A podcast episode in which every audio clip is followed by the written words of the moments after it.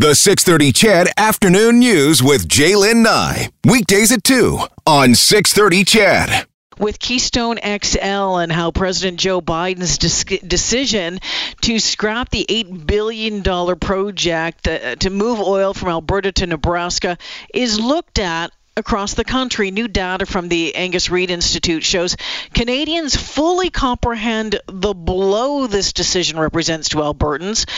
Um, but uh, there's some questions about what should happen next. And not surprisingly, what should happen next, that question, the answer that they're getting depends on where you live. To take a closer look, we're joined by Dave Korzinski, the research director at Angus Reid Institute. Dave, thanks for taking the time this afternoon. No problem, Jalen. Thanks for having me. All right, let's start uh, with this. Overall, um, you know, when w- your polling showed that uh, for the majority of Canadians, that they realized or that they thought that this was bad news for the country, not just Alberta. Yeah, I think there's a sense that uh, you know we're coming out of this health crisis and figuring out how we're going to get the economy back on track. There's you know a 370 billion dollar deficit, which is likely only going to grow. I, I think what we've seen is support for basically any economic project that can drive some revenue and, and profits and help us start paying off the bills um, is seen as positive. Um, you know there are there are environmental concerns that people view this project, but generally speaking um, we actually asked in 2017 just a simple support oppose, and we had 48% support for the project, 33% opposition, and then the rest not knowing. Um, so people look at it and they say, you know, this this being canceled um, by the Biden administration, half of Canadians think it's bad for Canada, 52%. Uh, 30% say that it's actually a good thing.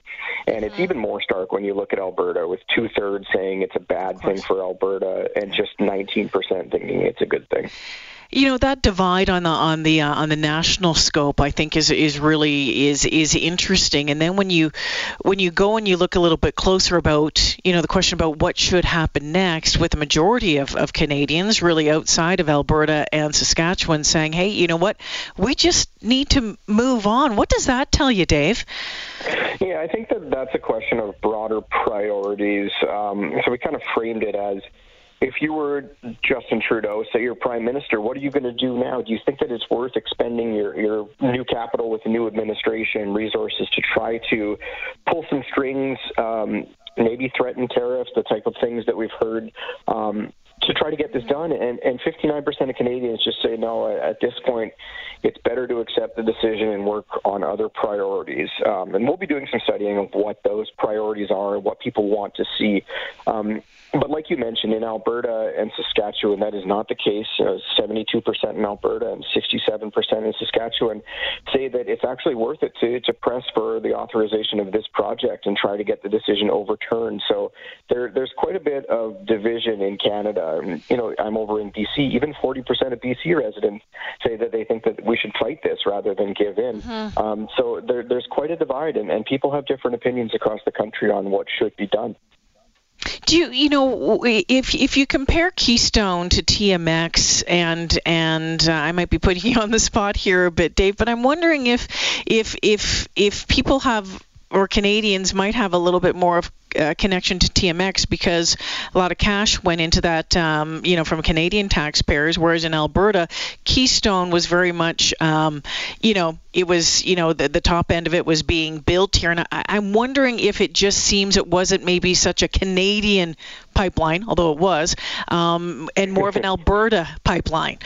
Yeah, I think those people who have a closer connection to it definitely feel it. You know, you see it in Saskatchewan, you even see it in Atlantic Canada because so many people mm-hmm. um, have connections in Alberta and, and, and look there for work or have over the, the, the recent decades um, because of the, uh, the job opportunities there.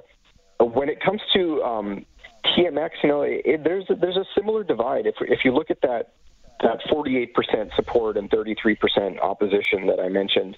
Um, when we asked in February of last year about the Trans Mountain Pipeline expansion, um, support is up at 55%, so slightly higher, and, and opposition at 38%, slightly lower.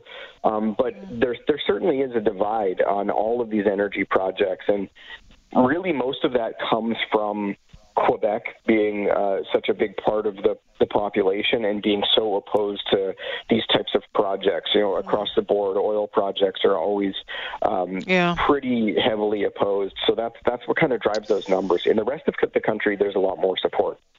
Dave Korzinski joining us this afternoon, research director at the Angus Reid Institute. Dave, I'm wondering what um, what this latest polling shows us about uh, about balancing the economy and the environment. When you take a look at those two things, and we know that they are butting, they are they're coming up against each other uh, pretty hard. They have been for uh, a long time now. We're seeing it play out. Uh, you know, certainly this month with the fact that you know Keystone was was scrapped. What does it say about about uh, that balance? Yeah, it is. That's one of the th- the hardest things to overcome for any government uh, in the country. We see that uh, in BC a lot of times with the the split on what you uh, what you value. So in Alberta, um, there really isn't much question. This this is if you look at the Keystone issue, it's about jobs in the economy rather than um, balancing the, the climate change and environment aspects of it. You get about three quarters leaning toward the jobs portion of that equation. In BC, it's 49 to 51. Nationally, uh, it's 51 percent saying this is a jobs issue and 49% saying this is an environmental issue. So the, the entire country is really split. In Ontario, it's exactly 50 50. Um, so there are really tough discussions. You're always going to make a group of, of Canadians mad, regardless of where you are in the country. Um, so that's that's the challenge with these types of projects. Is we really we value both. So if they can be done in an environmentally sound way, which a lot of emphasis has been put on over the last decade or so, then it's a lot easier for people to accept. Dave, before I let you go, and I sure appreciate you making time for us this afternoon, um, you know, 72% of Albertans polled think Canada should take action to have the presidential order reversed. Did you dive into the fact, um, uh, you know, into any belief that uh, that it actually might happen, that the, that the government might take it any further than just saying, oh, well, we're disappointed and we just need to move on? Yeah, and I think there there's an expectation. I think that's what you see in those numbers is that the people who just want to move on, a lot of them view the project as positive, but just don't think it's worth it. So I think there's a sense that the fate has already kind of uh, been defined. Uh, and you know, we've what you've heard from the federal government is is basically a, a, no inclination to really pursue it further, to the frustration of a lot of people. Uh, so I don't, you know, I don't like to forecast, but I'm I'm not really sure we're going to hear a ton more from the federal government about trying to negotiate this one. Yeah, it'll be interesting to hear um, what calls we keep hearing from uh, the premier here in Alberta. Dave, sure appreciate your time. Thanks for this. Yeah, no problem. Thank you. Yeah, Dave Krasinski is the research director at uh, the Angus Reid Institute, and, and some new polling, and I said just just some interesting numbers, and not surprising, you know, the numbers that it's showing here in in Alberta and Saskatchewan, and as Dave mentioned, you know, for, for some of the folks out in Atlantic Canada as well. Um, some of those key findings 59% of Canadians say it's time to move on from Keystone XL. Um, but as you heard Dave said, that opinion driven by respondents in the country's most populous provinces, especially Quebec. And of course, we, we know how Quebec feels about pipelines, right? Um, goes on to say majorities across the political spectrum acknowledged the economic damage that Keystone cancellation may cause to Alberta. Uh, the sentiment is lowest among past NDP voters at 52%, highest among CPC voters at 87%. Uh, concentration of whom are, are from Alberta. Again, not surprising there and that the Keystone XL issue viewed through different lenses across the country. As we mentioned, about 51% say that this is about economy and the job, economy and jobs. Uh, a view held by a majority of those of us here in Alberta, Saskatchewan, Manitoba, and Atlantic Canada. And for 49%, including at least half in BC, Ontario, and Quebec, the project is about environmental concerns and climate change. Um, you know, I, I, think sometimes that um, people outside of our, our province and certainly outside of the, the, the prairies uh, forget about uh, the role that uh, the, the, the energy sector plays in this country, the amount of money it generates uh, for for the the coffers uh, in in Canada. Um, having said that.